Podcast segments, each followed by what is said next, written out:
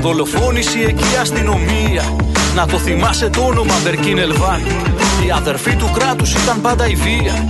Είτε τη στέλνουν από εδώ ή το Ερντογάν. Να σου είχαν πει άραγε και σένα στο σχολείο. Ότι απέναντι στο γύρο είναι οχτρός Βρωμάει εθνικισμό το προβατοποιείο.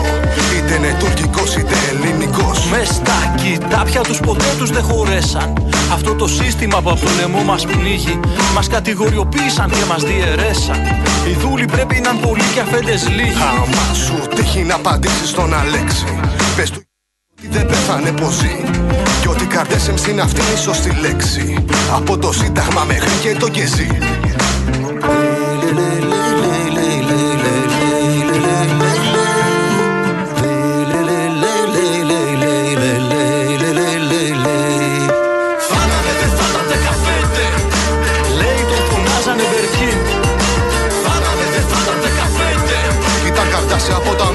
μέρη του Ναζίμ Φάνανε δεν θα ήταν δεκαπέντε Τον δολοφόνησε εκεί η αστυνομία Φάνανε δεν θα ήταν δεκαπέντε Οι αδερφοί του κράτους ήταν πάντα η βία Κι άμα σου τύχει να απαντήσεις και τον Παύλο, να του μιλήσεις είναι ένας παλιός μου φίλος. Κι έτσι και έχουνε φασίστες και εκεί πάνω.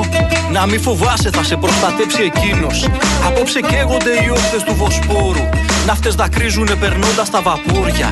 Στα αιώνια ζάρια του Θεού και του Εωσφόρου. Πάλι μας παίξανε και φέραν πάλι ντόρτια. Από την άγκυρα μου ήρθανε τα νέα Ότι κατέβηκε στο δρόμο το μετού Δεν τη φοβίζει η εξουσία την νεολαία. Ούτε τον μπάτσον οπλισμό και τους στρατού. Με κάτι λέξεις που έχουμε και δυο κοινές. Σου γράφω απόψε που στα μάτια κοιταζόμαστε. Μήπως και νόσουμε επιτέλους τις φωνές. Μήπως αρχίσουμε και να συνεννοιόμαστε. Μες στο ποτήρι μουράκι και σε ρεφέ. Βαρύ τσιγάρο και οι στάχτες στο τασάκι. Βαριά μας λάβωσαν απόψε αδερφέ. Απόψε σκότωσαν ένα μου καρτασάκι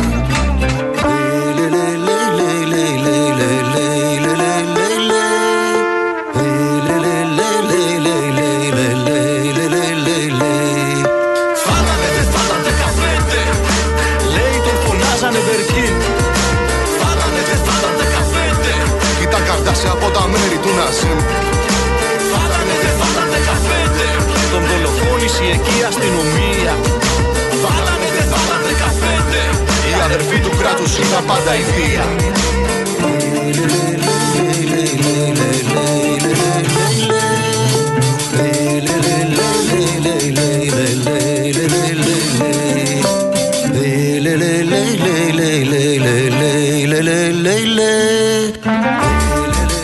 Κάποιοι είχαν πει ότι αυτό που συνέβη εκείνο το βράδυ ότι ήταν απίθανο ότι αυτό που συνέβη ήταν απίστευτο ότι αυτό που συνέβη ήταν α, πρωτοφανές ήταν φράσεις που κατά κόρον επαναλαμβάνονταν. Εκείνο το βράδυ όταν α, γνωστοποιήθηκε η δολοφονία ενός 15χρονου παιδιού στα Εξάρχεια. Ήταν και μερικοί που είχαν πέσει από τα σύννεφα. Όμως αυτό που συνέβη στην Ελλάδα, στο κέντρο της Αθήνας, στις 6 Δεκέμβρη του 2008, στην πραγματικότητα δεν ήταν κάτι το πρωτοφανές. Ακριβώς το ίδιο είχε συμβεί πριν από 23 χρόνια. Ήταν και τότε, στις 17 Νοέμβρη του 1985, όταν ένας αστυνομικός πυροβόλησε. Και τότε ένας 15χρονος ήταν που είχε πέσει νεκρός. Ήταν ο Καλτεζάς. Αυτό που συνέβη στις 6 Δεκέμβρη του 2008 δεν ήταν ούτε κάτι το απίστευτο, ούτε κάτι το απίθανο, με την έννοια ότι επρόκειτο για ένα συμβάν που θα μπορούσε να προβλεφθεί και εξηγούμε. Η εκτέλεση στα εξάρχεια ήταν ένα τραγικό γεγονός που θα έπρεπε να αναμένεται με μαθηματική ακρίβεια ως το αποτέλεσμα ενός εμπεδομένου κλίματος αυθαιρεσίας και κατασταλτικής ατιμορρησίας. Ήταν η έκφραση εκείνης της κτηνόδους δράσης ενός μηχανισμού που εκπαιδεύεται να αντιμετωπίζει τον πολίτη, τον εργαζόμενο, τον αγρότη, τον αυτεργάτη, τον φοιτητή, τον μαθητή, δηλαδή το λαό. Εκπαιδεύεται να τον αντιμετωπίζει σαν εχθρό. Εκείνος ο στιγερός φόνος ενός 15χρονου παιδιού που σήμερα συμπληρώνονται 15 χρόνια από την τέλεσή του ήταν το γέννημα της πολιτικής ενός κράτους που μέχρι εκείνη τη στιγμή και για 28 χρόνια πριν και για 15 μετά δεν ενδιαφέρθηκε καν να αναζητήσει ποιος δολοφόνησε τον Κουμί και την Κανελοπούλου το 1980. Ήταν ε, γέννημα μιας πολιτικής ενός κράτους που το 1990 αθώωσε τον δολοφόνο του 15χρονου Καλτεζά. Ήταν το γέννημα της πολιτικής ενός κράτους που ουδέποτε ενδιαφέρθηκε να τιμωρήσει τους υπεύθυνους για τους τέσσερις νεκρούς του πυρπολιμένου από την αστυνομία Κάπα Μαρούση. Μιλάω για ένα κράτος που οι πολιτικοί του ταγή ουδέποτε έκρυψαν τους δεσμούς πολιτικού αίματος που τους ένωναν με τον δολοφόνο του Τεμπονέρα. Μιλάμε για ένα κράτος που ο Πρωθυπουργός του το 2000 είχε κάνει υπουργό στην κυβέρνησή του εκείνον που ο ίδιος το 1990 τον αποκαλούσε από το βήμα της Βουλής ηθικό αυτούργο του φόνου, του καθηγητή, στην Πάτρα. Αυτό το οποίο συνέβη πριν από 15 χρόνια, στα Εξάρχεια, ήταν ε, γέννημα μιας πολιτικής ενός κράτους που ένας άλλος πρωθυπουργός απευθυνόταν στους αστιφύλακες με τη γνωστή και ιστορική έκτοτε, έκτοτε φράση «Εσείς είστε το κράτος». Έτσι απευθυνόταν ο Πρωθυπουργός του κράτους το 1990 προς τους αστιφύλακες. Εσείς είστε το κράτος. Μιλάω για ένα κράτος που το 2002 έστελνε χαφιέδες της ασφάλειας εφοδιασμένους ακόμα και με το υπηρεσιακό τους περίστροφο στην πρωτομαγιάτικη συγκέντρωση της Αθήνας για να προβοκάρει διαδηλωτές. Και ο τότε Πρωθυπουργός ανέβαινε στο βήμα της Βουλής και έλεγε βεβαίως και τους στείλαμε γιατί ήταν σε διατεταγμένη υπηρεσία. Μιλάω για ένα κράτος το οποίο επιβράβευσε με τον ε, βαθμό του διοικητή αστυνομικού τμήματος τον επικεφαλής εκείνων των θρασίδηλων, εκείνων των αλητών με στολή που είχαν τσακίσει τον Κύπριο φοιτητή στη Θεσσαλονίκη επικαλούμενοι ότι έπεσε πάνω στη Ζαρντινιέρα. Θυμάστε; Μιλάμε για ένα κράτος που έδινε την άδεια να πετούν πάνω από τον εναέριο χώρο του και να προσγειώνονται στα αεροδρόμια του τα αεροπλάνα της CIA που μετέφεραν απαχθέντες από και προς τον Γκουαντανάμο. Μιλάμε για ένα κράτος που πρώην Υπουργός Δημόσιας Τάκτης είχε βαφτίσει, θυμάστε, πρέτορες της τάξης και της ευνομίας εκείνους τους ένστολους αλήτες που βιοπραγούσαν κατά πολιτών. Μιλάμε ακόμα ακόμα για ένα κράτος που είχε στις υπηρεσίες του κτίνη σαν εκείνο τον κύριο που βασάνιζε μετανάστες στο τμήμα ομονίας. Ένα κράτος που τα περίστροφά του εκπυρσοκροτούσαν ανέκαθεν.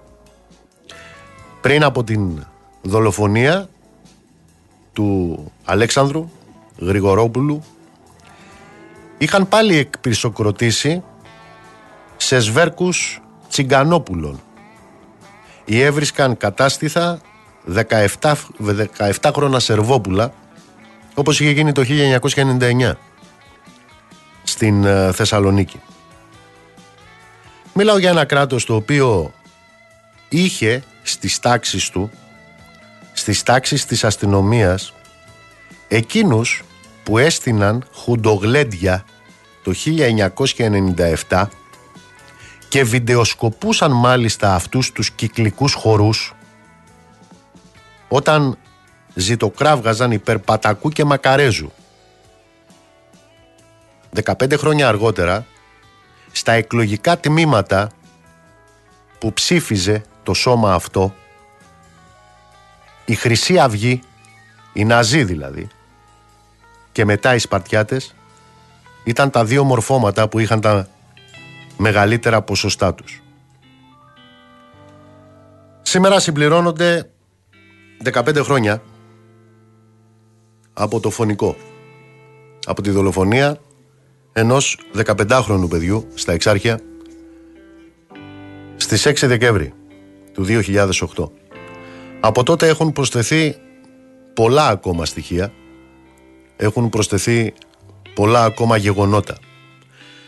Από το προβοκατόρικο έγκλημα στη Μαρφίν μέχρι το λιτζάρισμα και τη δολοφονία του Ζακ στην ε, Γλάστονος.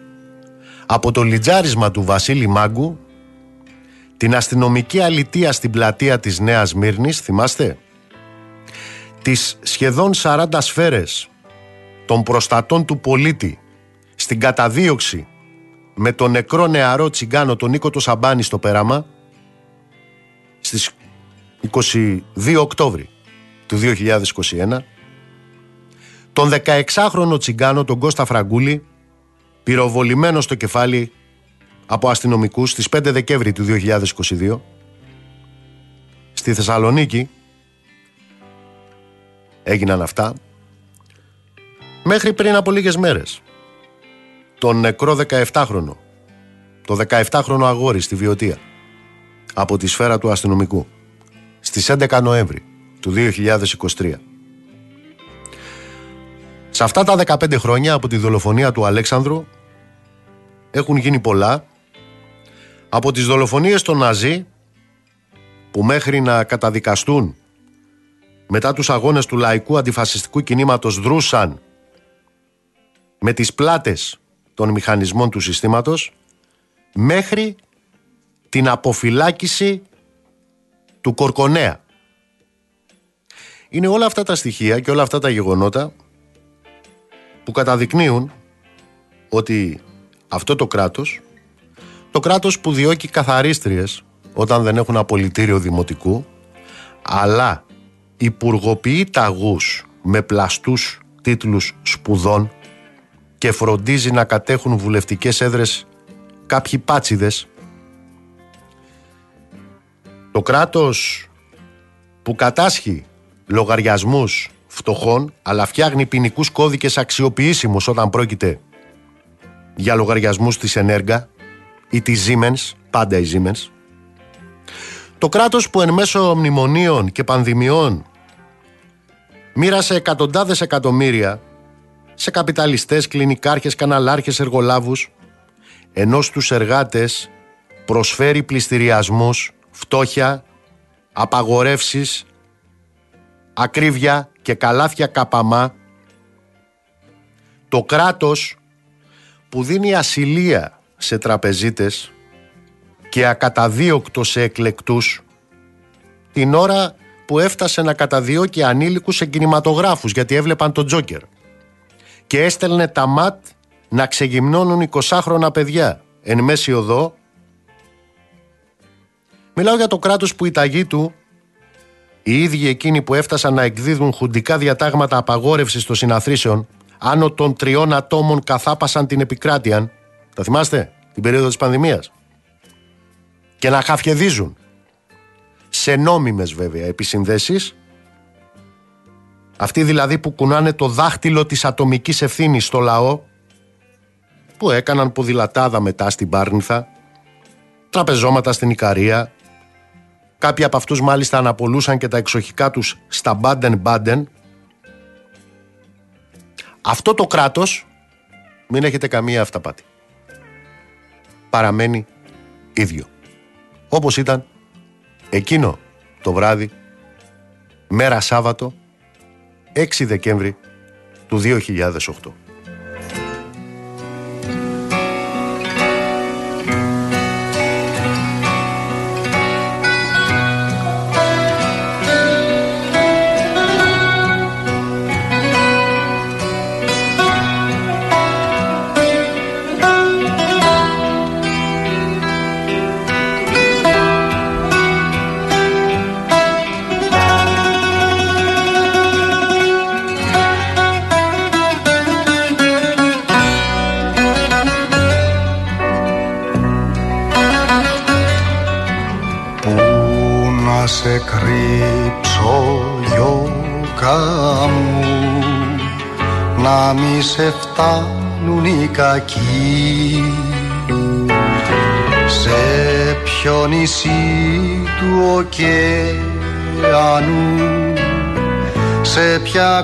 Ποια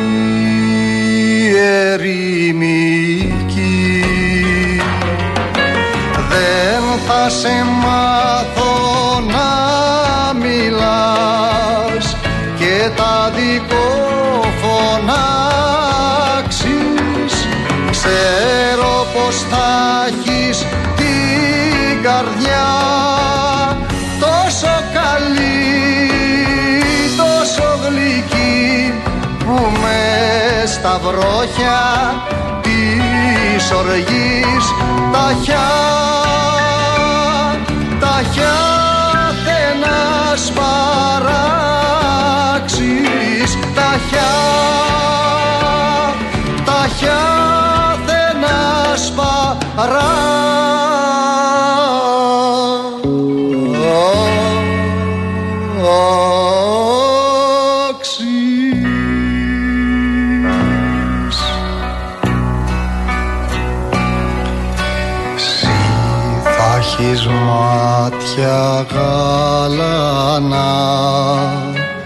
θα έχεις κορμάκι τρυφερό. Σε φυλάω από ματιά κακή και από κακό καιρό. Από το πρώτο ξάφνιασμα της ξυπνημένης νιώτης. Δεν είσαι εσύ για δεν είσαι εσύ για το σταυρό. Εσύ νοικοκαιρόπουλο όχι σκλάβος όχι σκλάβος η προδότης όχι σκλάβος όχι σκλάβος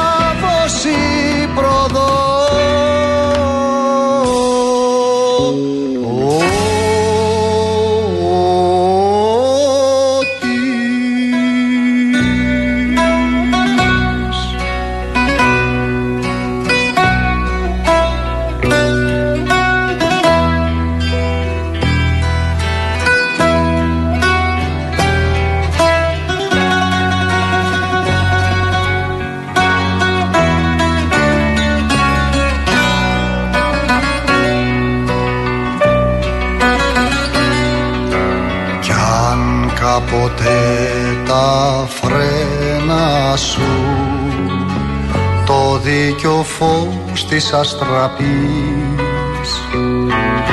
Κι αν η αλήθεια σου χτυπήσουνε παιδάκι μου να μην τα πεις. Φέρια οι ανθρώποι δεν μπορούν το φως να το σηκώσουν δεν είναι αλήθεια πιο χρυσή.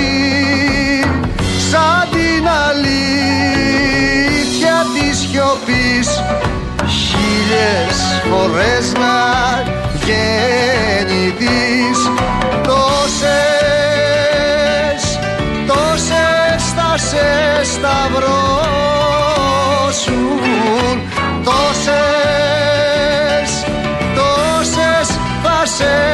βγω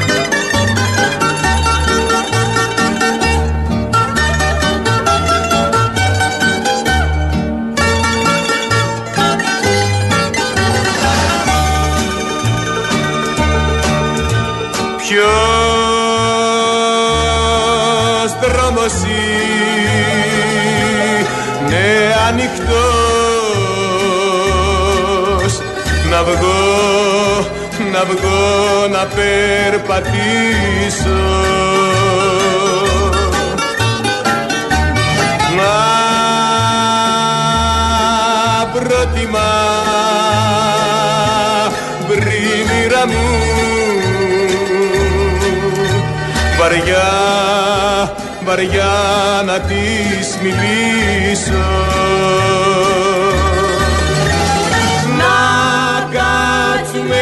σε μια γωνιά και να τα πούν οι δυο μας. Ποιος είναι αυτός που έφτιαξε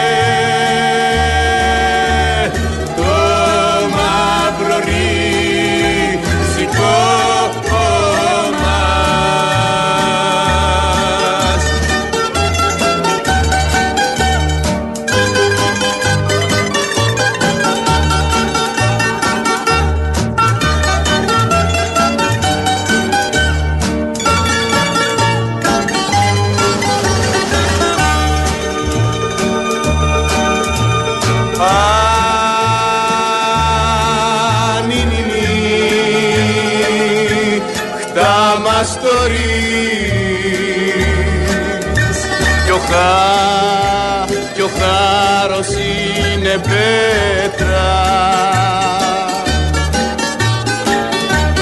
Τις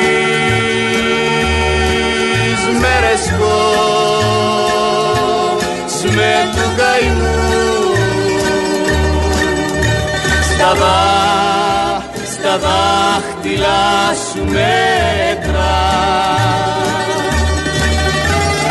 να κάτσουμε σε μια γωνιά και να τα πούμε οι δυο μας. Ποιος είναι αυτός που έφτιαξε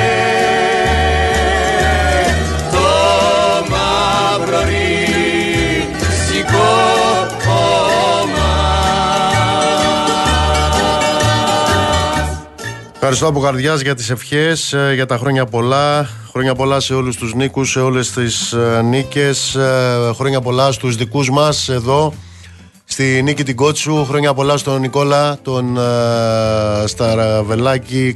Χρόνια πολλά στον Νίκο τον Χατζη Νικολάου. Χρόνια πολλά στον. Έλα. Άμα να φωνάξε το παιδί μου. Εκτό Απρανίδη βεβαίως. Να χαίρεσαι το πιτσερίκι Νικόλα. Ξέχασα κανέναν, όχι, δεν έχω ξεχάσει κανέναν. Λοιπόν, ε, Γιώργο μου, καλησπέρα. Ο Ολυμπιακός ξέχασε τον Αναστόπουλο. Χρόνια σου πολλά, Νικό, να είσαι καλά. Γιώργο, να είσαι καλά, σε ευχαριστώ πολύ. Σε ευχαριστώ. λοιπόν, πρέπει να σου πω ότι άκουγα σήμερα, ε, όσο ναι. μπόρεσα, έτσι πήρε λίγο το αυτί μου εκεί. Αλλά σε, μη σε προκαταβάλω εγώ. ναι, πες εσύ, τι έγινε με αυτό, τι έγινε, έχουμε φορολογική δικαιοσύνη από σήμερα αύριο; Λοιπόν, εγώ αυτό που κατάλαβα σήμερα είναι ότι η κυβέρνηση, τόσο δια του Πρωθυπουργού όσο και δια του Υπουργού Οικονομικών, προσπάθησε να απαντήσει στην πολύ έτσι αιχμηρή, θα έλεγα, έκθεση του Επιστημονικού Συμβουλίου εχθές για το φορολογικό νομοσχέδιο. Ανοίγω εδώ μια παρένθεση γιατί δεν το έχουμε πει και μαζί.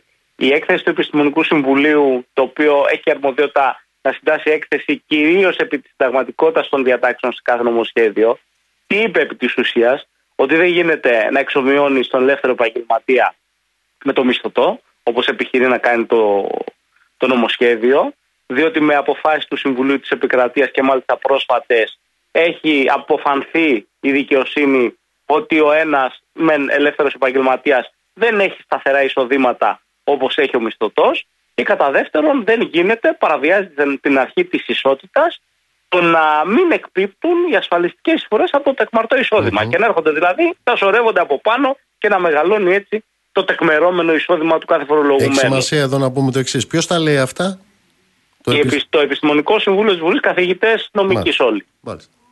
Λοιπόν, σε αυτό το επιχείρημα. Δεν μιλάμε για κανένα επαναστατικό όργανο, δεν μιλάμε για την κυβέρνηση του Λένιν στο Σμόλνη. το Επιστημονικό Συμβούλιο της Βουλής τα λέει αυτά, έτσι. Ωραία. Πάμε το οποίο και συνήθως δεν πέφτει έξω. Τι εννοώ, ότι όποτε έχει γύρει ενστάσεις συνταγματικότητα, όταν φτάνουν οι διατάξεις στο Συμβούλιο της Επικρατείας, συνήθως καταπίπτουν ως αντισυνταγματικές. Το λέω αυτό και το κρατάμε για το μέλλον, γιατί μπορούμε να το δούμε το έχουμε δει και σε παλαιότερους νόμους, Κατρούγκαλου, το νόμο Παπά για, τα, για τις τηλεοπτικές άδειες. Συνήθως δικαιώνεται το Επιστημονικό Συμβούλιο. Το αφήνω αυτό. Σε αυτό το νομικό επιχείρημα, συνταγματικό επιχείρημα, η κυβέρνηση σήμερα επιχείρησε να απαντήσει με λογικά επιχειρήματα. Δηλαδή του στυλ. Μα όλοι λέμε ότι υπάρχει φοροδιαφυγή. Μα όλοι μεταξύ μας το συζητάμε. Δεν, να μην κάνουμε τίποτα. Ε, αυτό ήταν η, η βάση των αναφορών τόσο του κυρίου Μητσοτάκη όσο και του κυρίου Χατζηδάκη σήμερα. Προφανώς είναι ένα νομοσχέδιο το οποίο 1000% θα κρυθεί στα δικαστήρια. Θεωρώ ότι είναι δεδομένο πως θα υπάρχουν προσφυγές. Ήδη κατά την ακρόαση των φορέων ακούσαμε και τους δικηγορικούς συλλόγους να δηλώνουν βεβαιότητα για την αντισταγματικότητα των ρυθμίσεων και πως αυτές δεν θα μείνουν όρθιες στο Συμβούλιο της Επικρατείας όταν θα υπάρξουν προσφυγές. Αλλά από εκεί και πέρα ήταν πολύ χαρακτηριστική προσπάθεια της κυβέρνησης σήμερα και σήμερα και των βουλευτών της Νέας Δημοκρατίας να μην μείνουν στις ενστάσεις συνταγματικότητας και να πάνε στο πολιτικό κομμάτι και εκεί με μεγάλη Δηλαδή, πρέπει να σου πω ότι σε μια κοινοβουλευτική ομάδα όπως η Νέας Δημοκρατίας, περίπου το 80-85% είναι ελεύθεροι επαγγελματίες, δεν είδα πολύ μεγάλη θέρμη για το νομοσχέδιο. Πάει για ψήφιση πότε τώρα αυτό, αύριο; Πάει για ψήφιση αύριο βράδυ. Ε, σε ένα μεγάλο βαθμό έχει εξαντληθεί η κουβέντα σε ποιο, σε ποιο επίπεδο ότι έχουν μιλήσει όλοι οι πολιτικοί αρχηγοί. Τοποθετήθηκε και ο Υπουργός Οικονομικών το πρωί στην ένσταση στην αντισυνταγματικότητα, την οποία κατέθεσε του ΣΥΡΙΖΑ και πρέπει να σου πω ότι στήριξαν όλες οι κοινοβουλευτικές ομάδες της αντιπολίτευσης. Δηλαδή, ήταν μόνο η κοινοβουλευτική ομάδα της Νέας Δημοκρατίας η οποία υποστήριξε ότι οι διατάξεις συγκεκριμένες, και κυρίως τώρα για να μην γελιόμαστε, η διάταξη για το τεκμαρτό Αυτή είναι η οποία έχει προκαλέσει το μεγάλο μπάχαλο και το μεγάλο τόρο στη Βουλή.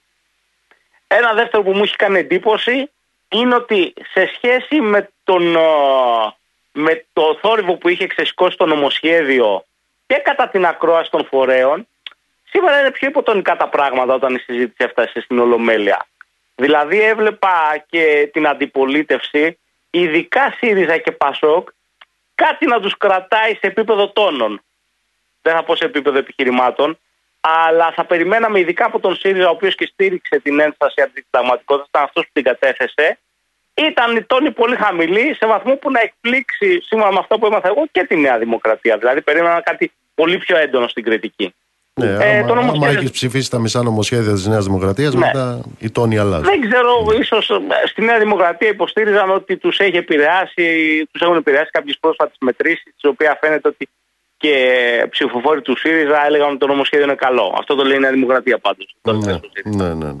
Ε, ε, θα ψηφιστεί αύριο το νομοσχέδιο. Πότε το κάνανε το γκάλωπ αυτό, γιατί έξω από όσο ξέρω σταμάτησε η συγκέντρωση τώρα έξω. Γιατί πάλι κάτι χιλιάδες ήταν. Αυτό που έχει συμβεί με τους ελεύθερους επαγγελματίες δεν έχει συμβεί ποτέ. Ναι. Κατάφερα. Και πάρα ο, πολύ κόσμο, αυτό κι αν είναι, ε, βέβαια, αυτό κι αν είναι κατόρθωμα ανθρώπου που δεν είναι άνθρωπος, είναι Σούπερμαν, να έχει ενώσει σε χιλιάδες, ε, κατά χιλιάδες, συγκεντρώσεις ελεύθερων επαγγελματιών. Δεν το είχαμε δει ποτέ στην Ελλάδα αυτό.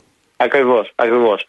Ε, τουλάχιστον από την εικόνα που είχα εγώ εχθές, ειδικά χθες το μεσημέρι που ήταν και οι ομιλίες στο Σύνταγμα, είδα ανθρώπους, παιδί μου, αυτό που λες, που δεν περίμενες ποτέ ότι θα είναι μαζί.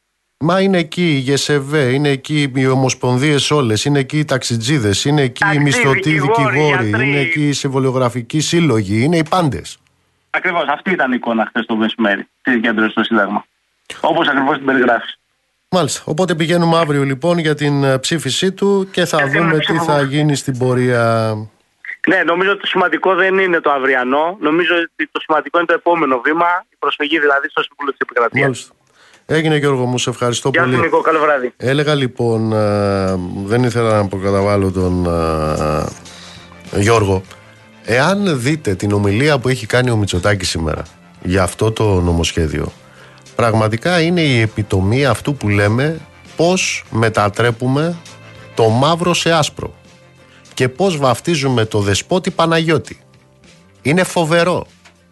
Βγήκε στο βήμα της Βουλής να πει ότι δεν παίρνουμε κανένα οριζόντιο μέτρο.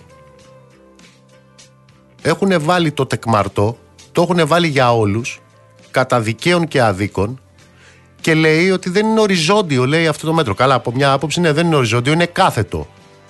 Σαν το καμουτσίκι που πέφτει από τα πάνω προς τα κάτω. Βγαίνει και μιλάει για φορολογική δικαιοσύνη.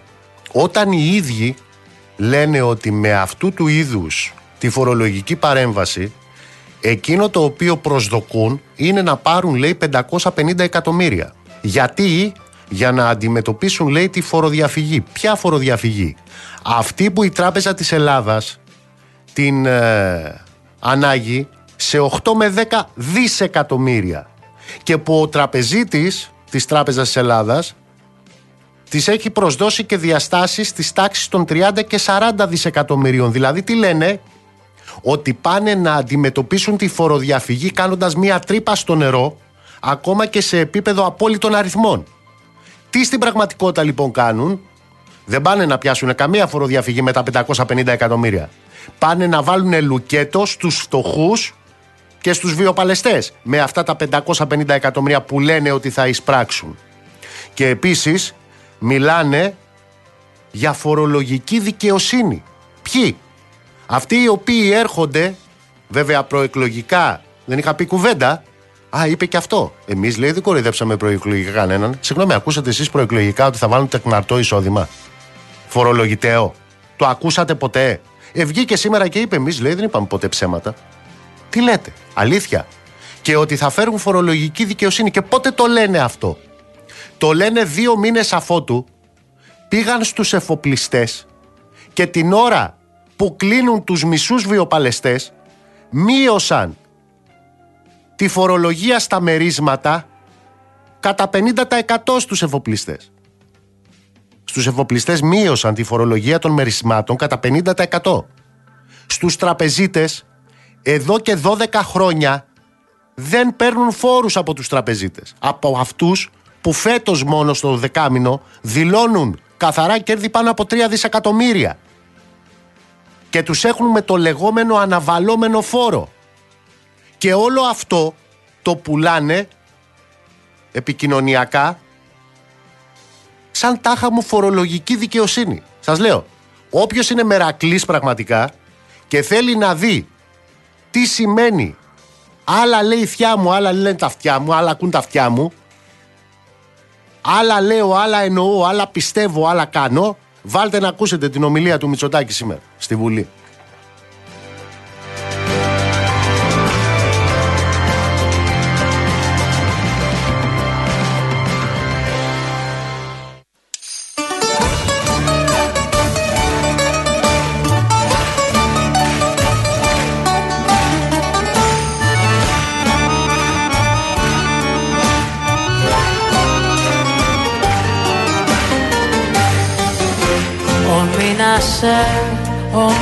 Μήνας έχει δεκατρεις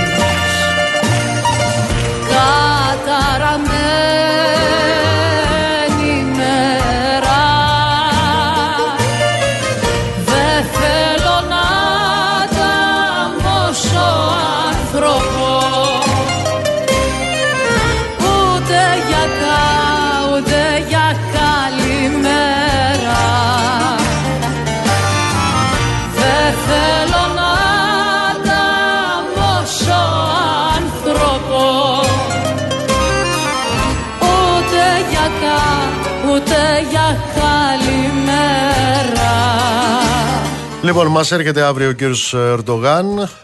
Μας τα είπε ε, αγαπησιάρικα στη συνέντευξη που έδωσε στην καθημερινή. Αυτά που λέει πάντα δηλαδή είπε, αλλά τα είπε αγαπησιάρικα. Πάμε να δούμε τι κλίμα υπάρχει στην Τουρκία για αυτή την επίσκεψη. Είναι μαζί μας η αγαπημένη μας Ιβάνα Ιστέλου. Βάνα, καλησπέρα. Καλησπέρα και χρόνια πολλά, Νίκο. Να είμαστε καλά. Χρόνια καλά, να είσαι γερός και κάθε καλό σου εύχομαι. Να είσαι καλά, κάθε Βάνα. καλό. Για πες μας, τι κλίμα υπάρχει για την επίσκεψη στην Λοιπόν, αυριανή. το κλίμα είναι, παραμένει θετικό, είναι σε πολύ χαμηλούς τόνους και ο ίδιος ο Ερντογάν και τα, ή τα τουρκικά μέσα τα οποία ε, επηρεάζουν το κλίμα, το γενικότερο κλίμα. Ωστόσο από αυτά που μας είπε ο Τούρκος Πρόεδρος σήμερα στην ε, ε, συνέντευξη που έδωσε στο ελληνικό μέσο δεν δείχνει την παραμικρή διάθεση να κάνει ούτε πόντο πίσω από όσα παράνομα ε, διεκδικεί. Βεβαίως μας είπε ότι όλα στη Χάγη, όχι μόνο η υφαλοκρηπίδα. Ε, και επίσης εκείνο που μάθαμε σήμερα είναι ότι πλέον δεν μας θεωρεί εχθρούς ε, ε, της Τουρκίας, την Ελλάδα δηλαδή, αλλά πολύτιμο σύμμαχο στο ΝΑΤΟ. Τώρα, ε, προηγουμένως τελείωσε και το Υπουργικό Συμβούλιο που στο θέμα η ατζέντα ήταν και τα ελληνοτουρκικά, δηλαδή πώς θα κινηθούν αύριο και με ποιοι υπουργοί με ποιους κτλ. Ο Ερντογάν μετά στις δηλώσεις του ε, έστειλε νέο μήνυμα ε, για την επίσκεψη, για την αυριανή επίσκεψη. Είπε ε, και χαρακτηριστικά ότι αύριο πηγαίνουμε στην Ελλάδα. Στόχος μας είναι να βελτιώσουμε και να ενδυναμώσουμε τις σχέσεις και τη συνεργασία μας με τις χώρες της περιοχής, αρχής γενομένης από τους γείτονές μας. Ε, τώρα... ε, ε, Όλα αυτά που είναι κοίταξε, Νίκο. πολύ γουίν-γουίν, γούτσου-γούτσου ε, και Ναι. μοιρασιά, έτσι. Μοιρασιά. Ε, βεβαίως. Συνεκμετάλλευση και άλλα. τέτοια. Φυσικά, συνεκμετάλλευση των πόρων στο Αιγαίο το είπε στην mm στην έντευξη. Τώρα, μένει να δούμε αν αυτό το καζάν-καζάν που είπε win-win, δηλαδή η η αμοιβαία επωφελής σχέσει και αυτό το καλό κλίμα, μένει να το δούμε αν θα επιβεβαιωθεί αύριο ε, στην Αθήνα. Πάντως, από εδώ, ουδής πιστεύει ότι ε, ούτε περιμένει δηλαδή μεγάλα βήματα πρόοδου ή κάποια ε, τέλος πάντων υπέρβαση στα διμερεί ε, σημεία τριβής ε, ή αλλαγή ε, ε, ε, κάποια γενικότερη αλλαγή της Τουρκίας κάνουν λόγο μόνο για αλλαγή στάσης του Ερντογάν απέναντι στην Ελλάδα που είναι μέρος μιας προσπάθειας του ίδιου και της κυβέρνησης να αλλάξει πορεία στην εξωτερική πολιτική. Και αυτό γιατί αναζητεί νέες επαφές με τη Δύση, ε, μια στροφή κυρίως που οφείλεται στις οικονομικές δυσκολίες της Τουρκίας. Η Τουρκία χρειάζεται συνάλλαγμα και την εμπιστοσύνη των αγορών. Ε, οι περισσότεροι επενδυτές του εξωτερικού και οι σημαντικότεροι εμπορικοί εταίροι της Τουρκίας εδρεύουν στην Ευρώπη και ο Ερντογάν το γνωρίζει πάρα πολύ καλό αυτό και καθώς επίσης και ότι η βελτίωση των σχέσεων με την Ευρωπαϊκή Ένωση Μάλιστα. περνά και από την Ελλάδα. Ε, αύριο τα Μένει όλο σπουδαία. αυτό- Ναι. Α, μένει όλο αυτό το κλίμα το οποίο ευαγγελίζονται μέρες και τα μηνύματα και τα λοιπά να τα δούμε αύριο να Θα επιβεβαιώνονται στην Αθήνα. είμαστε, θα είμαστε και αύριο εδώ μαζί πάλι, Βάνα μου. Σε ευχαριστώ πολύ. Βεβαίως. Να είστε καλά,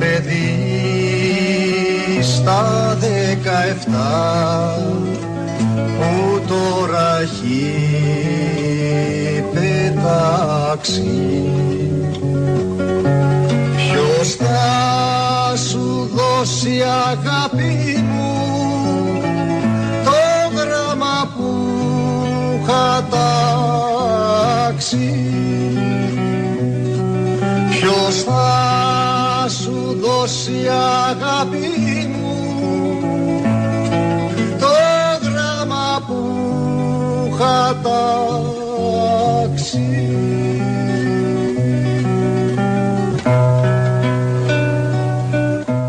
Καλησπέρα, καλησπέρα σε όσους μπήκατε τώρα στη συχνότητα. Δεύτερη ώρα της εκπομπής Real FM 97 και 8. Στην Αθήνα η Μαρία Ψάλτη είναι στη ρύθμιση του ήχου. Η Ειρήνη Κούρτη είναι στο τηλεφωνικό μας κέντρο στο 211-200-8200. Η ηλεκτρονική τρόπη επικοινωνίας με SMS, γραφετερία, αλκενό, το μήνυμά σας και αποστολή στο 19600 με email στη διεύθυνση studio papakirialfm.gr Νίκος Μπογιόπουλος στα μικρόφωνα του αληθινού σταθμού της χώρας. Θα είμαστε μαζί μέχρι τις 9. Και φυσικά σήμερα συμπληρώνονται 15 χρόνια από την εμψυχρό δολοφονία, από την εκτέλεση του 15χρονου Αλέξανδρου Γρηγορόπουλου από τον ειδικό φρουρό, τον Επαμινόνδα Κορκονέα, στις 6 Δεκεμβρίου του 2008. Που τώρα έχει πετάξει. Κι ήταν παιδί Σημειώστε ότι 15 χρόνια μετά τη δολοφονία του Αλέξανδρου Γρηγορόπουλου δεν έχει ολοκληρωθεί ακόμα αμετάκλητα η δίκη. Σημειώστε ότι ο δολοφόνος κυκλοφορεί ελεύθερος. Σίγουρα μέχρι τις 9 Ιανουαρίου. Οπότε και έχει οριστεί νέα δικάσιμος στον Άριο Πάγο.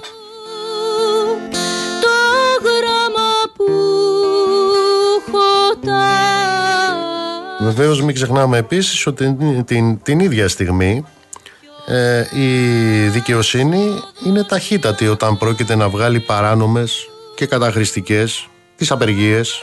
Αυτές βγαίνουν μέσα σε λίγες ώρες, παράνομες και καταχρηστικές. Όταν ε, γίνεται κανένα μαθητοδικείο ή αγροτοδικείο και αυτά τελειώνουν πάρα πάρα πολύ γρήγορα. Επίσης, πρέπει να σας πω ότι τελειώνουν πάρα πολύ γρήγορα οι υποθέσεις στη δικαιοσύνη όταν αφορούν τα κοράκια, τα φαντ και τους σερβισερ. Εκεί μέσα σε 8 μέρες δικαιώνονται από την ολομέλεια του Άριου Πάγου. Ζωή πέταξε πάει και του φύγε η δροσερή, η δροσερή πνοή. Ποιος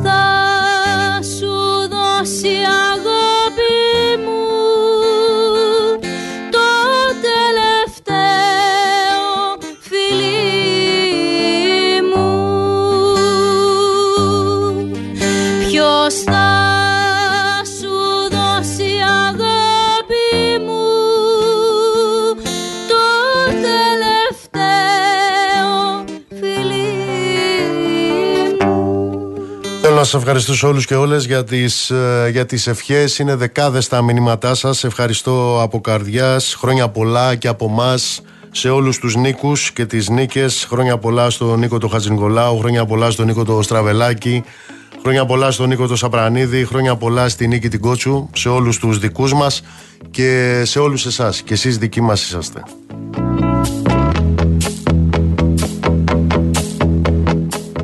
Γι' αυτό σας ε, πραγματικά σας, σας γουστάρω, σας πάω όπως το λέγε Ο Παπούλης έφυγε αυτός. Έκανα λάθος, έκανα τέτοιο γραμματικό λάθος προηγουμένως. Αντί να πω μ, ε, προκαταλαμβάνω είπα προκαταβάλω Συγχωρέστε με, προκαταλαμβάνω ήταν ε, το σωστό. Σε ευχαριστώ Ριάλ μου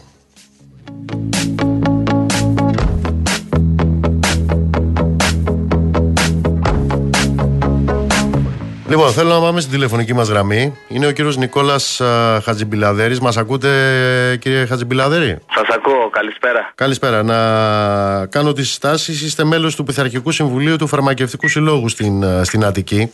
Σωστά. Έχουμε μια εξέλιξη με τις φαρμακαποθήκες. Τι έγινε; Ε, η εξέλιξη στην ουσία ήταν ότι το Συμβούλιο της Επικρατείας αναγνώρισε το αναμενόμενο το οποίο ήταν ότι οι ανάγκες των ασθενών για φάρμακα ε, είναι πάνω από το κέρδος των φαρμακοποθηκών.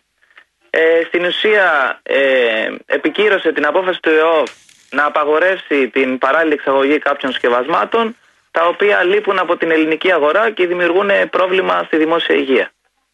Πόσα είναι αυτά τα σκευάσματα; Ε, Αυτή τη στιγμή που μιλάμε συνεχίζονται οι ελλείψεις για τις οποίες ακούμε κατά καιρούς. Οι ελλείψεις είναι μόνιμες. Μόνιμες. Ακόμα και αυτό το μέτρο της ε, απαγόρευσης των παράλληλων εξαγωγών δεν λύνει το πρόβλημα. Απλά κερδίζουμε ένα μικρό απόθεμα φαρμάκων το οποίο θα έβγαινε στο εξωτερικό και δεν θα κυκλοφορούσε στην εγχώρια αγορά. Ο κατάλογος των φαρμάκων είναι πολύ μεγάλος ε, των ελλείψεων. Πού εντοπίζονται αυτές οι λήψεις, οι τρέχουσες ε, στα φαρμακεία.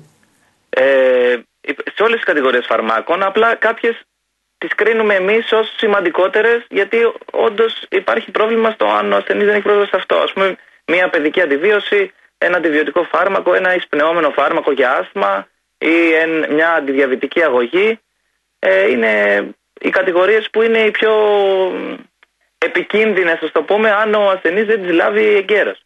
Μάλιστα. Αυτή η απόφαση του Συμβουλίου της Επικρατείας ε, τι μπορεί να σημάνει για αυτό το ζήτημα των ελλείψεων;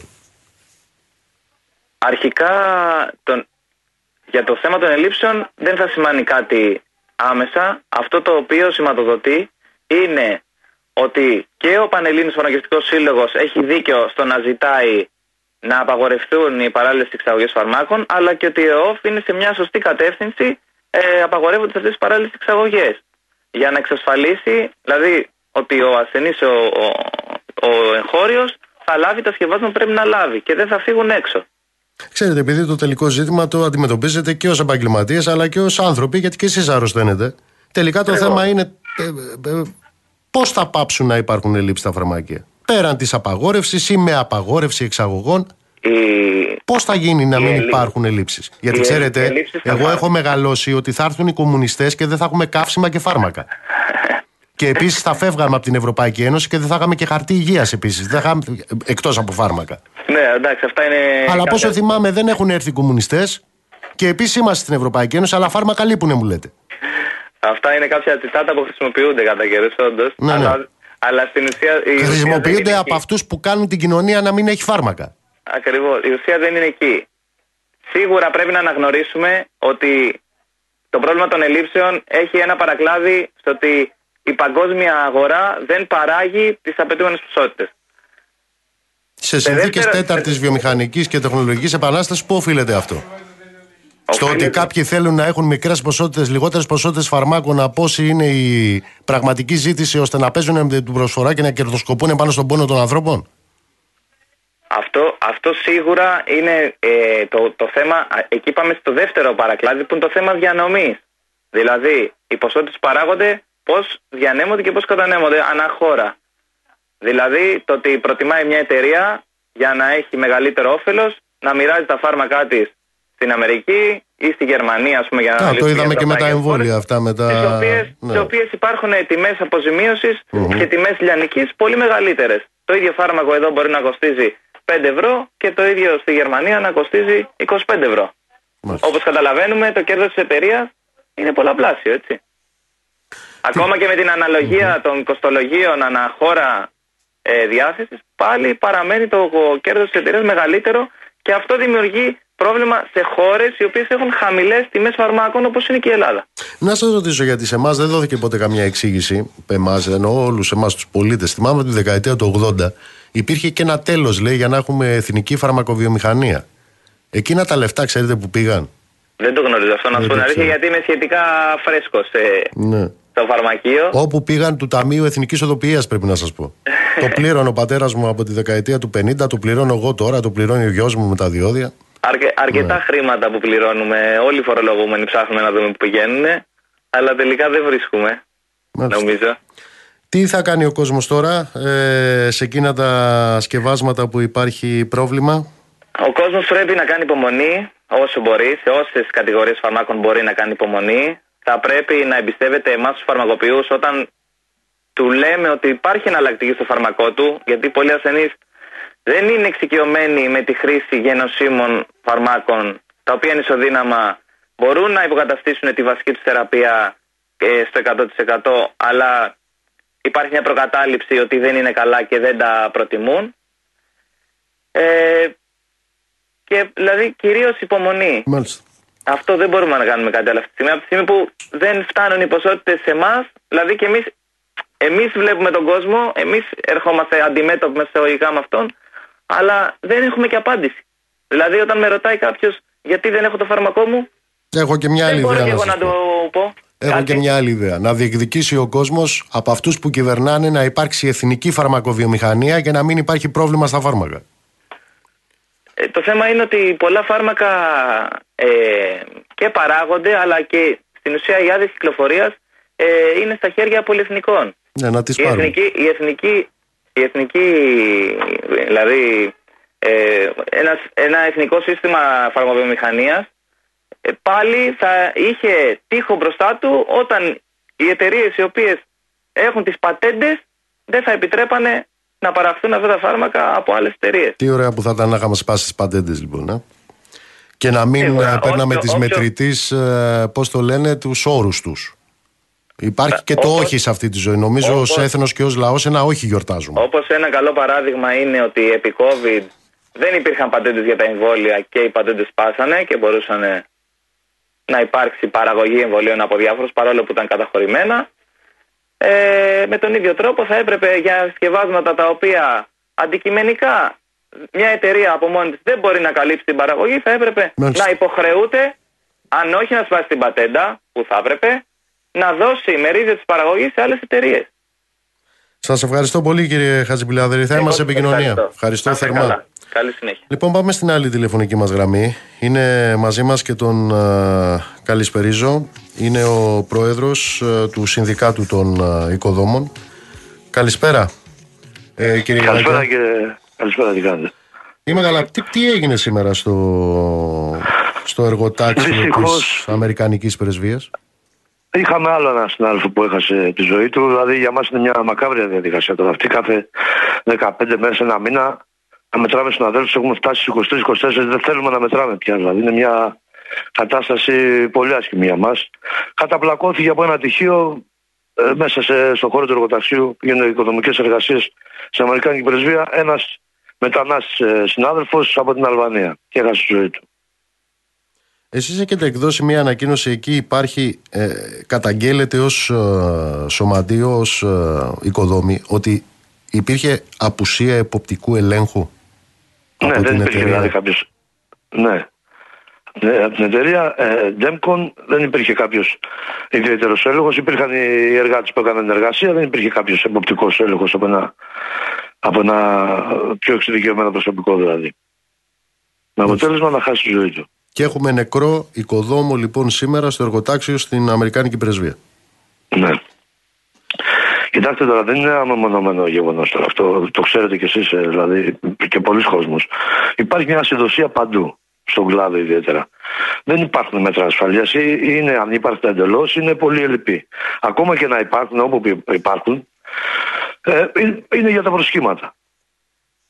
Έχετε Και- με εικόνα ε, ό- όσο μπορεί να καταμετρηθεί γιατί πολλές φορές δεν καταμετρούνται, δεν καταγράφονται αυτά τα οποία ε, περνάνε ως ατυχήματα. Εν πάση Ναι, περιπτώσει, τα τελευταία- Ναι. στο χώρο τον κλάδο, το δικο, στο χώρο το δικό σας, στον κλάδο το δικό σας, έχετε εικόνα ε, για πόσους οικοδόμους μιλάμε ότι έχουν βρεθεί σε τέτοιες συνθήκες; Είτε Εμείς να φέτος έχουμε σακατευτούν, 20 είτε ακόμα και να χάσουν τη ζωή. 24. Μέσα στο 23 Κοιτάξτε, είναι δεν αυτό; υπάρχουν και στοιχεία, α, ε, ακριβή στοιχεία. Η κυβέρνηση έδωσε κάποια στοιχεία από το 21-22 τώρα. Δεν υπάρχουν και ακριβέστερα στοιχεία. Εμείς μετράμε, να το πω έτσι. Ναι. Έχουμε 24 οικοδόμου που έχουν χάσει τη ζωή τους φέτος. Μόνο το 23. Μέσα στο 23. Ναι. Και το κύριο γεγονός δηλαδή είναι το, το, το κέρδος. Δηλαδή το ότι θεωρείται κόστος το να τηρούνται τα μέτρα ασφάλειας της υγείας και της ζωής μέσα στους χώρους δουλειάς. Αυτό είναι. Ακόμα όμως και να, και να τηρούνταν όλα τα μέτρα που δεν τηρούνται, σας το λέμε δηλαδή υπεύθυνα γιατί είμαστε κάθε μέρα στους χώρους δουλειάς, είναι και ένα άλλο γεγονός. Το ότι οι, κουρα... οι οικοδόμοι για να βγουν τα χρονοδιαγράμματα και για να οικονομήσουν, να το πω έτσι, και εταιρείες και εργολάβοι, τρέχουν δουλειές και είναι πάρα πολύ κουρασμένοι. Δουλεύουν, είναι αναγκασμένοι. και Υπάρχει για τους λόγους εντατικοποίηση ακρίβειας, βέβαια. λέτε.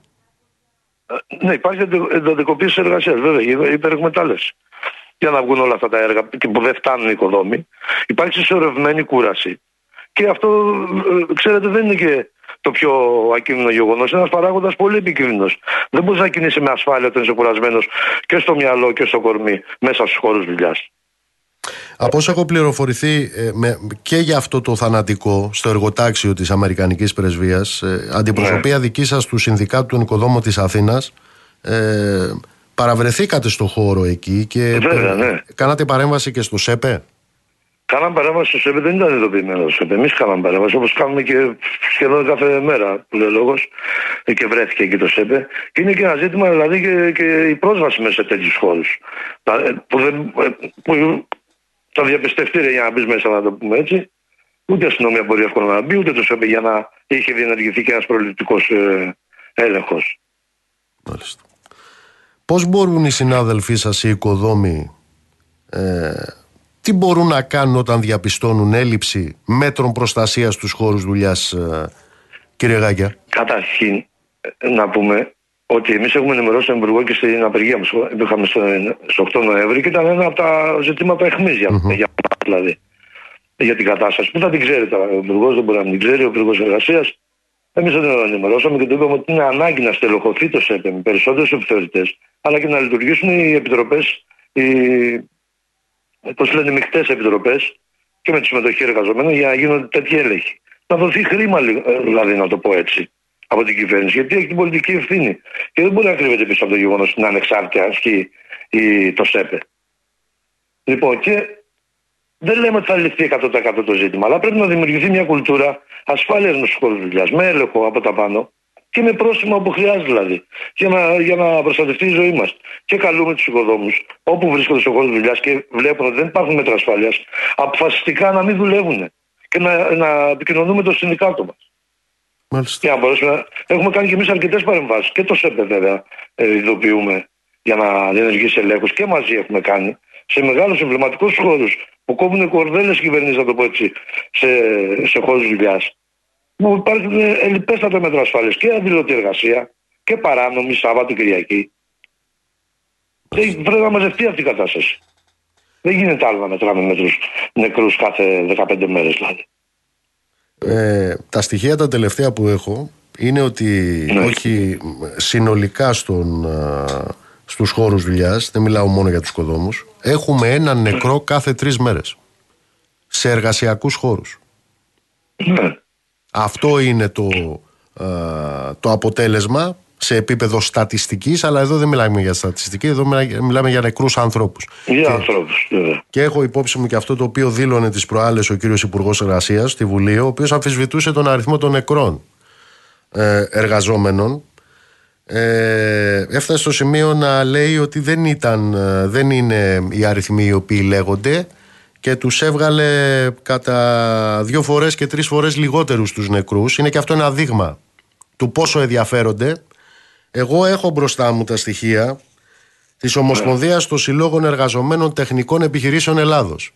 Σύμφωνα με αυτά και μέχρι το Σεπτέμβρη, το λέω για να το ξέρουν οι ακροατές μας, το 2023 και ξαναλέω μέχρι στοιχεία Σεπτέμβρη, 135 νεκροί και 229 σοβαρά τραυματίες πανελλαδικά στους χώρους δουλειάς. Συνολικά 20, 21, 22, 23 έχουμε, ξαναλέω μέχρι στοιχεία Σεπτέμβρη του 23, 311 εργάτες νεκρούς στους χώρους δουλειάς. Μάλιστα. Αυτά είναι τα στοιχεία τα οποία αμφισβητούσε ο κύριος Υπουργός προχτές στη Βουλή. Ναι, μα δεν υπάρχει θέμα αμφισβήτηση. Δεν μπορεί να το κάνει αυτό. να το κάνει για τους δικούς τους λόγους. Εμείς ξέρουμε τι γίνεται και ιδιαίτερα στους οικοδόμους στου χώρου δουλειάς και τραυματισμοί πάρα πολύ. Αλλά είναι και τα γεγονότα αυτά τα, ε, τα τραγικά. Γι' αυτό καλούμε τους οικοδόμους. Και υπάρχει, να ξέρετε ότι υπάρχει ε, μεγάλος προβληματισμός και ανησυχία δηλαδή στον κλάδο μεταξύ των οικοδόμων. Τα ξέρουν όλα αυτά. Μάλιστα. Και θα πάρουμε και εμείς τα μέτρα μας. Πώς να το πω, δηλαδή, να προστατευτούμε δηλαδή στο τέλος. Κύριε Γάκια, ευχαριστώ θερμά.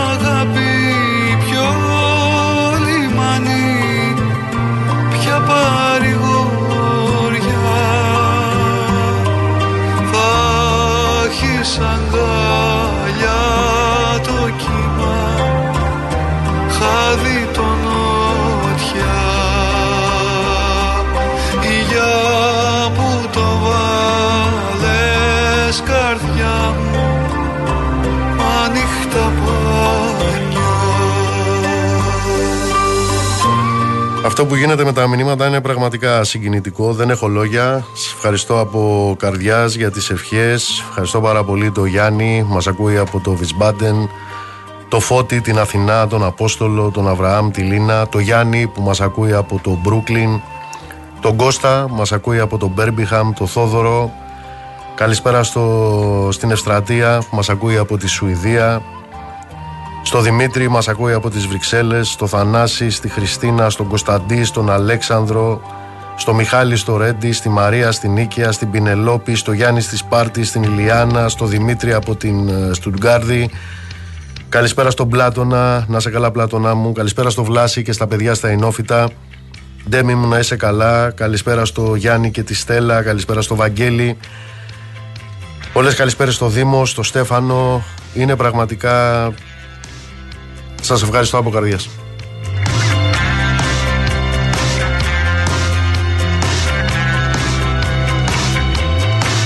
Γιώργο μου, ναι, τα, τα είδα όλα αυτά τους ενθουσιασμούς για τη γραβάτα του Κάρολου ε, που πήγε με τα ελληνικά σημαίακια εκεί στο Ντουμπάι και τα λοιπά. Ε, ναι, τα είδα, τον είδα όλο αυτό τον ενθουσιασμό. Είπα κιόλας ότι το πάθος με το οποίο διαφημίστηκε από το εγχώριον ε, Μπουρδολογιστάν ε, η ελληνική γραβάτα σημαία που φόρεσε ο Κάρολος. Ο Κάρολος θυμίζω είναι ο βασιλιάς του κράτους που έχει βουτήξει, έχει βουτήξει το κράτος το οποίο είναι βασιλιάς ο Κάρολος έχει βουτήξει και τα γλυπτά του Παρθενώνα ε, όλο αυτό λοιπόν το πάθος ε, δείχνει ότι ε, πέρα από την ελληνική γραβάτα σημαία έχει και η Σαχλαμάρα σημαία. Ξέρετε ποια είναι η σημαία της Σαχλαμάρας; Η Σαχλαμάρα.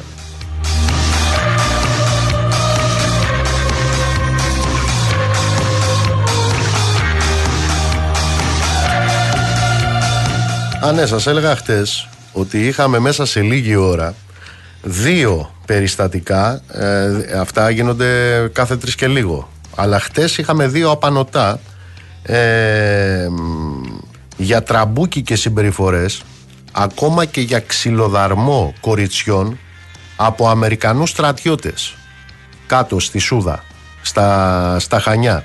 Και υπήρξε και ακόμα μια καταγγελία σύμφωνα με την οποία Αμερικανοί πεζοναύτες μεθύστακες έπαιζαν ξύλο μεταξύ τους στις uh, τουαλέτες του δημοτικού κήπου της πόλης εκεί στα Χανιά. Ε, ακόμα αναζητούνται τουλάχιστον μέχρι το μεσημέρι που το κοίταγα οι δράστες για τον ξυλοδαρμό των δύο 15χρονων ε, μαθητριών ακόμα αναζητούνται.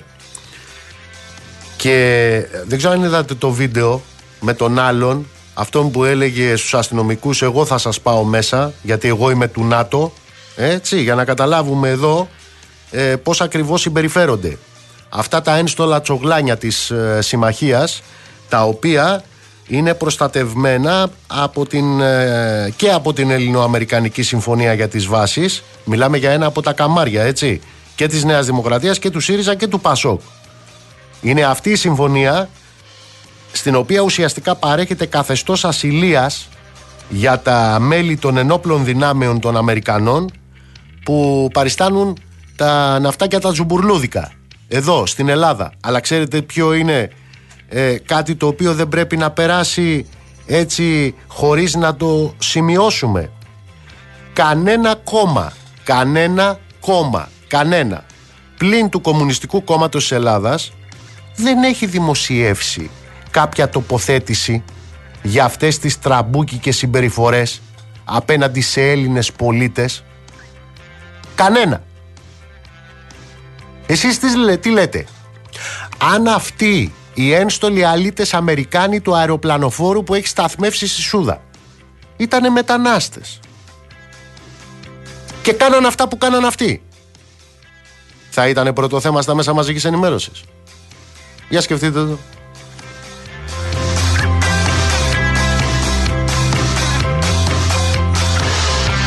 Α, ναι, μην ξεχνάσω να σας πω ότι οι τηλεφωνικές συνομιλίες ε, δεν είναι ασφαλείς. Αυτή την προειδοποίηση την απίθυνε η Εθνική Υπηρεσία Πληροφοριών, η ΕΕΠ δηλαδή, σε κυβερνητικά στελέχη και σε κορυφαίους κρατικούς αξιωματούχους. Είναι το δημοσίευμα χτεσινό της ε, Καθημερινής ε, με έγγραφο το οποίο εστάλει την περασμένη εβδομάδα σε υπουργούς της κυβέρνησης. Σύμφωνα με το δημοσίευμα στη σχετική αυτή επιστολή η ΕΕΠ προειδοποιεί λέει τα κυβερνητικά στελέχη ότι οι τηλεφωνικές συνομιλίες τους όπως και η ανταλλαγή γραπτών μηνυμάτων μέσω των ε, γνωστών εφαρμογών ε, κρυπτογραφημένης επικοινωνίας δεν θα πρέπει λέει πλέον να θεωρούνται ασφαλείς και αδιάβλητες. Καλά μερικούς δεν τους νοιάζει κιόλας γιατί αυτοί ξέρουν ότι παρακολουθούνται αλλά δεν τρέχει τίποτα, δεν τους νοιάζει κιόλας. Ε, ξέρουμε ότι παρακολουθούσαν και υπουργούς, το ξέρουν και οι ίδιοι. Αλλά δεν τους νοιάζει, τι να κάνουμε. Το καλύτερο απ' όλα βέβαια είναι ότι αυτή την προειδοποίηση ε, προς τα κρατικά και κυβερνητικά στελέχη. Την κάνει η ΕΕΠ ξαναλέω. Και που είναι εδώ το, το ωραίο του πράγματος. Το ωραίο του πράγματος είναι ότι η ΕΕΠ είναι η ίδια υπηρεσία η απευθείας υπαγόμενη και ελεγχόμενη από τον Πρωθυπουργό ε, θυμίζω η οποία αυτή που ενημερώνει τώρα ότι δεν είναι ασφαλής η επικοινωνία σας η ίδια είναι πολλαπλώς εκτεθειμένη για το τεραστίον διαστάσεων και διακλαδώσεων σκάνδαλο των υποκλοπών και παρακολουθήσεων και υπουργών και δημοσιογράφων και δικαστών και κρατικών αξιωματούχων και επιχειρηματιών. Είναι, πώς το λέει ο λαός, φωνάζει ο κλέφτης, τι φωνάζει ο κλέφτης, προσοχή κλέφτης στα πρόβατα. Και ποιος το φωνάζει, ο κλέφτης. Πάμε σε διάλειμμα.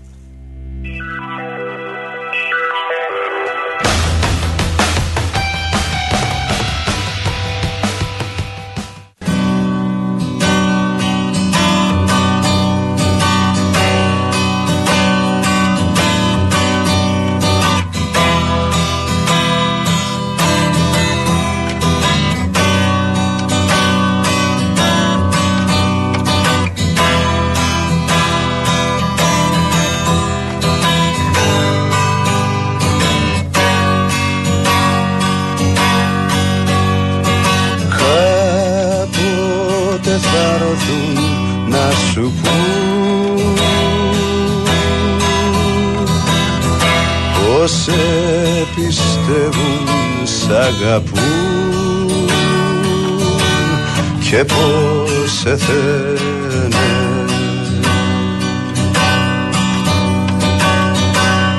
Έχε το νου σου στο παιδί.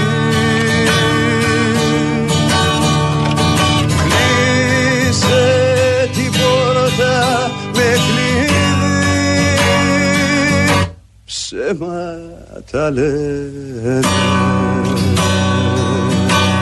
να στείλω πολλούς χαιρετισμούς ε, στη Μάρο, στον Ηρακλή και τη Σούλα που μας ακούνε από τη Νέα Υόρκη. Κυρία Σπυρό, το γεγονός ότι είναι γιορτή σήμερα είναι του Αγίου Νικολάου, είπαμε έτσι. Και αυτό με κάνει πιο μελήρητο από ότι με συνήθως. Αυτό δεν σημαίνει ότι εσείς δεν είστε ηλίθιος. Είναι προφανές ότι δεν παίρνετε ρεπό ούτε στις μεγάλες γιορτές. Καλησπέρα στο φίλο του Δημήτρη που μας ακούει από το Βουκουρέστι. Καλησπέρα στο Μερακλή. Καλησπέρα στη Δήμητρα, στην Ξανθή. Παναγιώτη μου να είσαι καλά.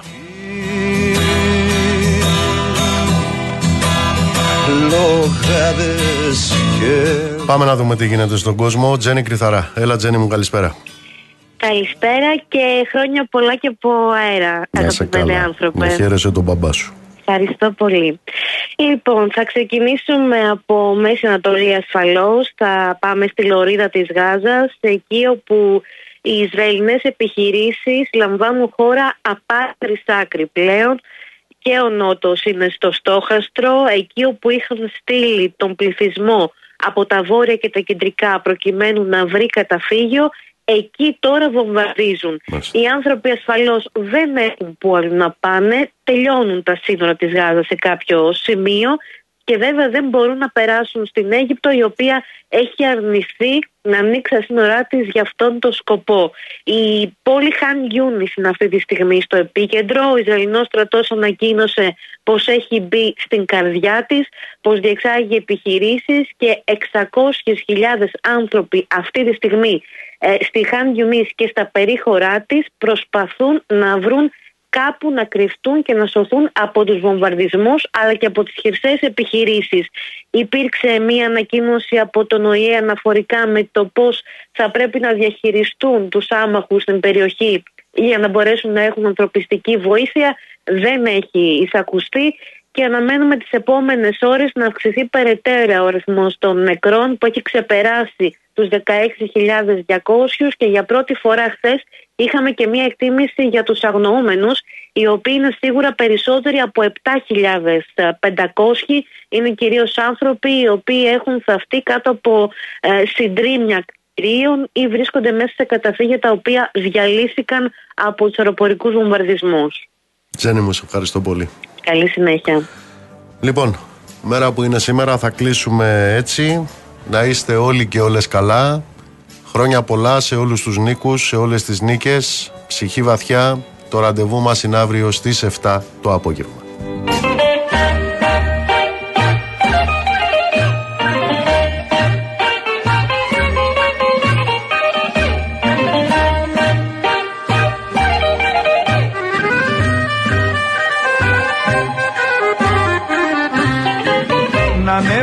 Προσέχεις κούκλα μου τώρα που σου ανήκω.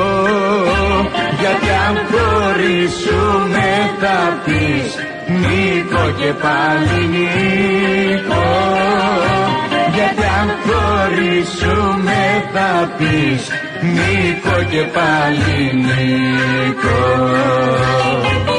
είναι η καρδιά μου αισθήματα γεμάτη. Όπου Νίκος είναι και παιδί διαμάντη. Όπου Νίκος είναι και παιδί διαμάντη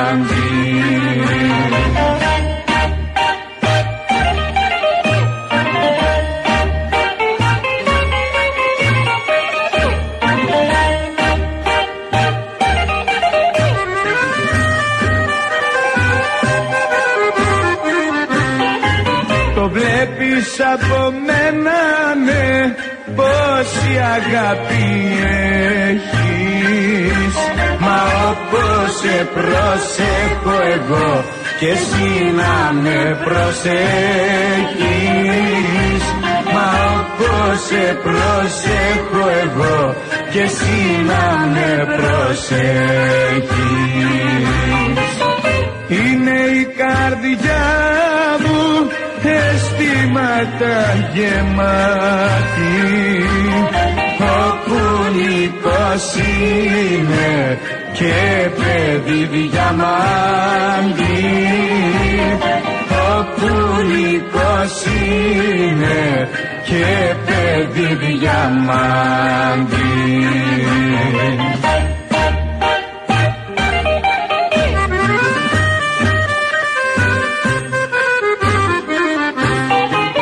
Αν ψάξεις γη και ουρανό δεν θα βρεις σαν και εμένα. Γιατί εγώ είμαι ένα παιδί από τα διαλεγμένα. Γιατί εγώ είμαι ένα παιδί παιδί από τα διαλεγμένα. Είναι η καρδιά μου αισθήματα γεμάτη. όπου Νικός είναι και παιδί διαμάντη όπου Νικός είναι και παιδί διαμάντη